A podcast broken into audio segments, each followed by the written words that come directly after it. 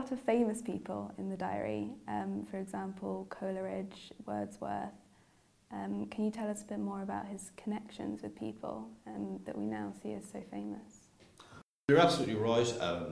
The people that, uh, that, that, that most people will recognise in the diary are people like Samuel Taylor Coleridge, William Wordsworth, these great romantic poets. Um, so Godwin is important for them uh, uh, because when he writes Political Justice in 1793, this is seen to be a, a great moment. Uh, there's a famous quote that uh, uh, that Hazlitt writes about him, how Tom Paine is considered a, a, a, flashy sophist, or is that Burke? I can't remember which. Anyway, Godwin is seen as the epitome of rational thought, um, solid political principles on which you can build society. So people like Wordsworth, people like Coleridge flocked to, to these to, the, to him and to his ideas. People walked from Edinburgh to shake his hand. People came from Europe to meet him, and even in later life, people came from America to, to meet him. Very um, important writers like James Fenimore Cooper, uh, political figures like like John Adams. Uh, so he remains um, um, um a very recognised figure, even in, in, in, the period for which he's most famous for, uh, the 1790s. Now, what the diary tells us that isn't quite as, as apparent as this, this is uh, uh, relatively uh, common knowledge about the Romantic period, but what, what the diary tells us about is their context later. So Coleridge and Wordsworth um, are, are, are turned from Godwin. Uh, Wordsworth writes a fairly turgid play in 1796 called The Borderers, and this is uh, generally seen as the first uh, shift away from, from, from Godwin's ideas about rationality, some concerns about the lack of emphasis on emotions and feelings. Uh, and, and this, of course, is all um, uh, indicative of a Wordsworth general sense and general concern and unease about, about the way the French Revolution had developed um, from, from its uh, was and stone to be alive moment uh, in 1789. Uh, but what the diary shows us is that even after this, this turn, that Godwin and Wordsworth still meet, Godwin and Coleridge still meet. And in fact, Godwin sees more of Wordsworth after this, this his, his, his period of infatuation with Godwin. Um, and this this tells us something about Godwin's uh, status. There's an entry, for instance, uh, on the 3rd of March, 1808, uh, tea at Coleridge's with Wordsworth, Lamb, and De Quincey. So, you know, two generations of writers here, Coleridge and Wordsworth, still very much wanting Godwin to be part of their social circle. They talk, uh, Godwin describes their conversation. He says, talk of Greeks and Latins, Spenser, Milton. Uh, so while there is this split, this turn from Godwin's political ideas, Godwin's status as a man of letters as a man who made a valuable contribution to the world of literature, still seems to me to be very much um, um, part of, of the, the, the urban uh, uh, social milieu. However, I suppose we should also uh, think that the diary is, you're right, there are lots of famous people in the diary, but what we hope the diary will be will be much, will, will offer much more information about people who are less well known uh, and show how yes, contact with between Godwin and Wordsworth is important and very very informative. But other people at those meetings that, that are not quite as, as well known. Um, uh, John Thelwall is an example, although he has uh, gotten more attention recently. Uh, but figures like that, uh, female uh, writers as well, that these people are very much uh, part of, of, of the literary culture of the period. And it's not just the literature. I mean, what's interesting is you can find James Mill and John Stuart Mill in the diary. Um, you can so uh, towards the end of Godwin's life. So there's political figures who are central to it. There are theatrical figures who are central to it. There are people involved in uh, painting in the arts. So he knows sculptors and artists from the beginning of the 1780s through till 1836.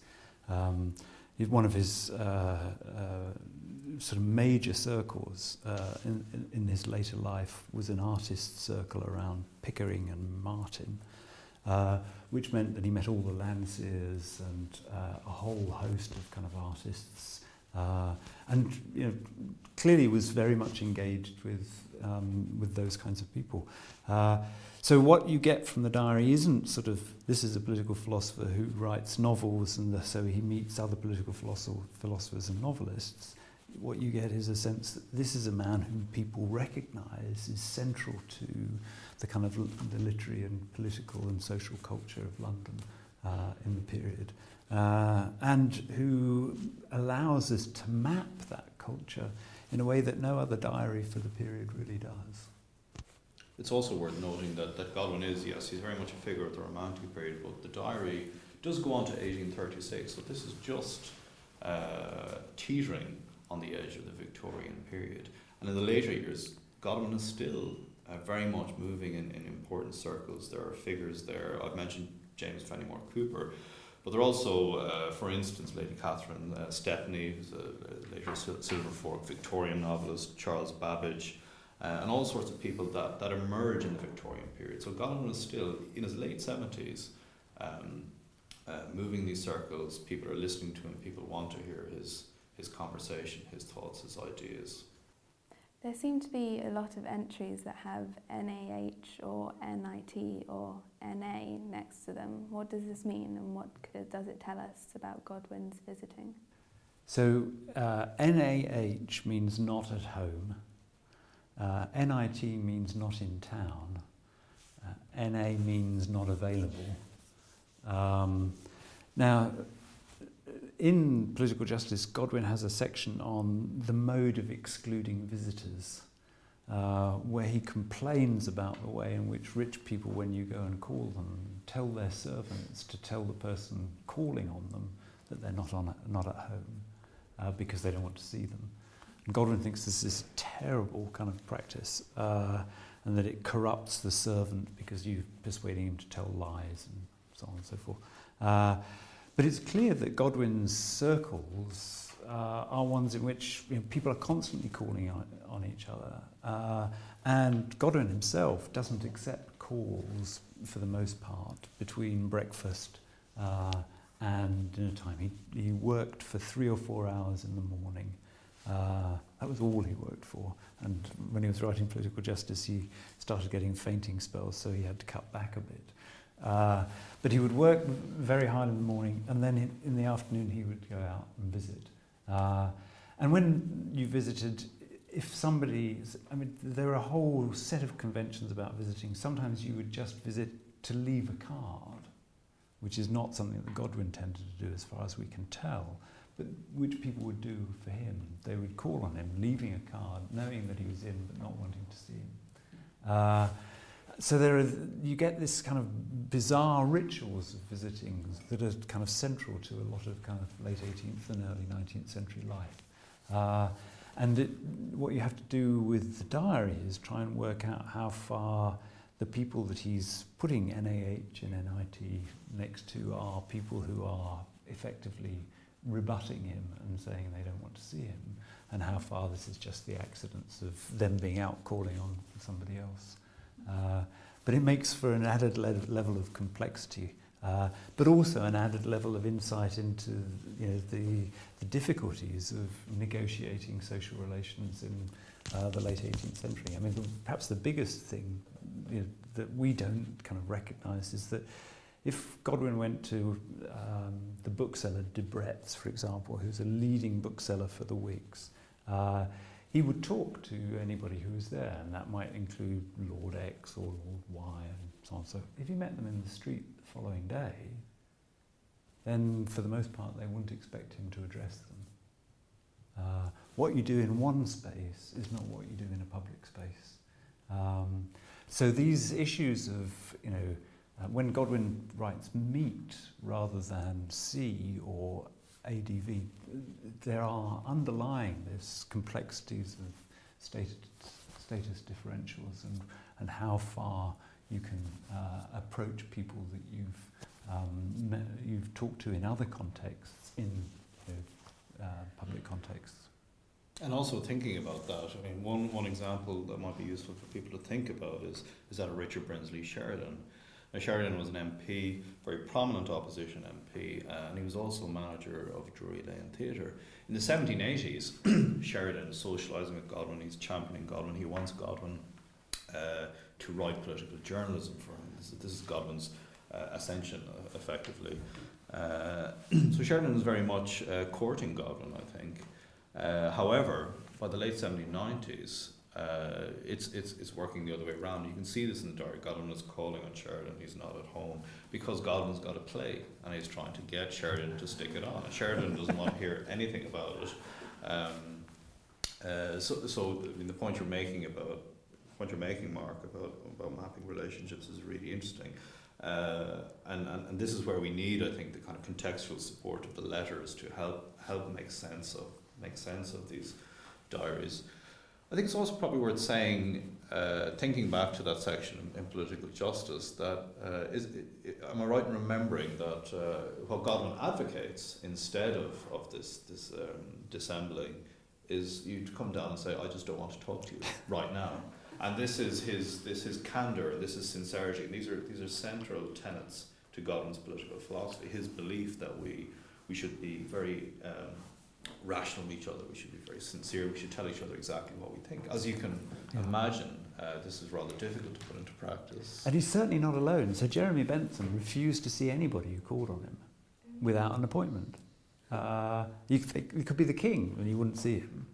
Uh, you know, and Bentham, uh, in many respects, was even more eccentric than Godwin in, in, in some of these things. So uh, I think it's Madame de Stael who tries to call on ben, Bentham, uh, and you know he won't have any, any, any of it. He just sort of, you know, you've got an appointment, I'll see you. If you haven't got an appointment, go away. Um, there's an entry in the diary um, about casualty. Um, what, what, what is this? What does it mean? What's he talking about? So it's the 19th of April 1795, and he, the entry reads something like this Write two pages, Virgil, Geo 124, Georgics, and ECL 10, the Eclogues, Smith breakfasts, call on Mackintosh, NAH, casualty, dine at Holcroft's, abbreviated, with Mary and AA, ADV Hazlitts. So casualty just drops into the conversation uh, or drops into the diary um, in a very kind of unexplained way. It becomes clear when you look at the newspapers uh, that there's a report in, I think it's the Morning Chronicle, uh, two days later, describing how Godwin had been walking lost in thought, uh, I think in Oxford Street, and had been rode over by a man on a horse. That is, you know, somebody had just simply kind of knocked him flying um, because he'd been lost in thought and the, uh, the horse was sort of carrying on its way. Uh, he was a bit knocked about. He had sort of bruises to his face and to his kind of body, uh, but he wasn't kind of seriously hurt. What I think is interesting, though, about the occasion is it draws our attention to the street in the diary in a way that you know we tend not to think of. Um, I mean, Godwin was a walker. He walked huge distances. Um, from about 1792, he was going to uh, Sunday dinners at John Horne Tooke's, uh, who lived in Wimbledon.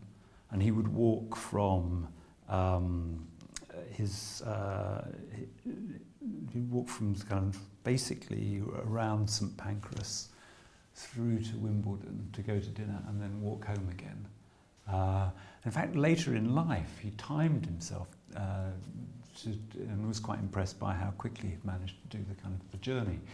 And it wasn't, I mean, his walking wasn't unusual.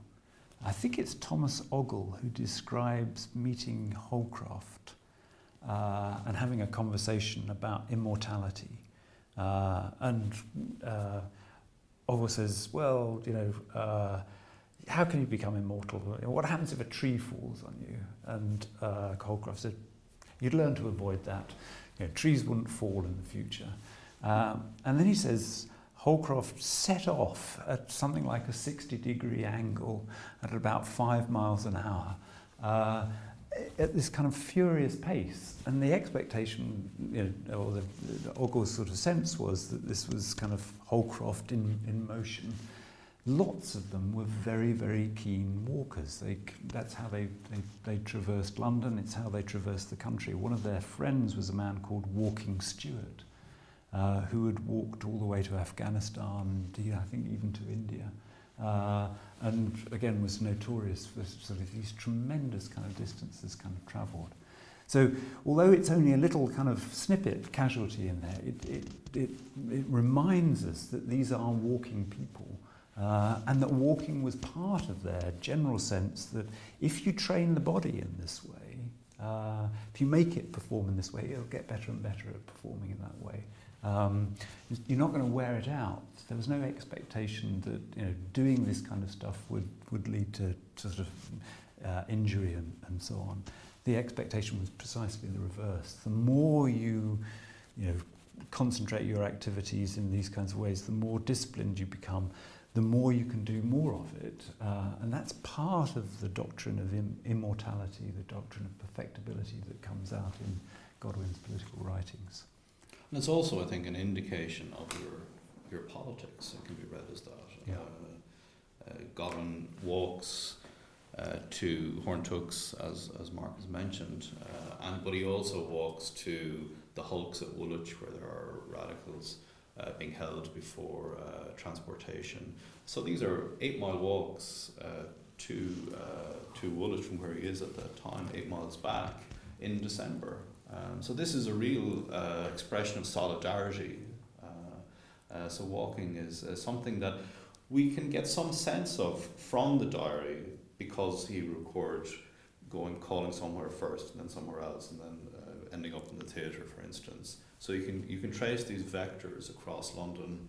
And what's interesting about this is that you can see if you if you if you had the time to carry out um, sophisticated analysis, you can see who he's calling into uh, in 1794, and then in 1798 he walks past their house and doesn't call in. Uh, so again, uh, what's what's unsaid in the diary, what you can track from his from his physical movements against the words on the page, um, could be another level, another layer of, of information that we can, that the diary can offer us about about the period.